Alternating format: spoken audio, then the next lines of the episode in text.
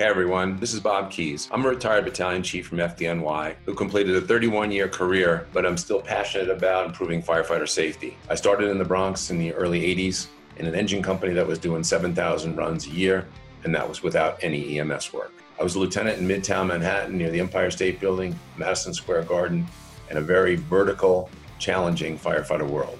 My career as a captain took me around the city, but I wound up back in Midtown because the excitement and the challenges day to day there were amazing. When I made battalion chief, I was assigned to East New York, Brooklyn, to the fifteenth Division. Towards the end of my career, I was asked to take over as the chief of research and development, where I learned how innovations in the fire service are introduced, tested, and become the next evolution of protective firefighting gear.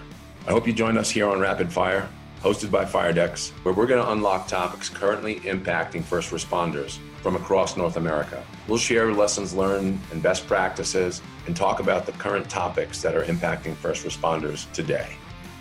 Please join us and share your thoughts about what's best and safest in the fire service.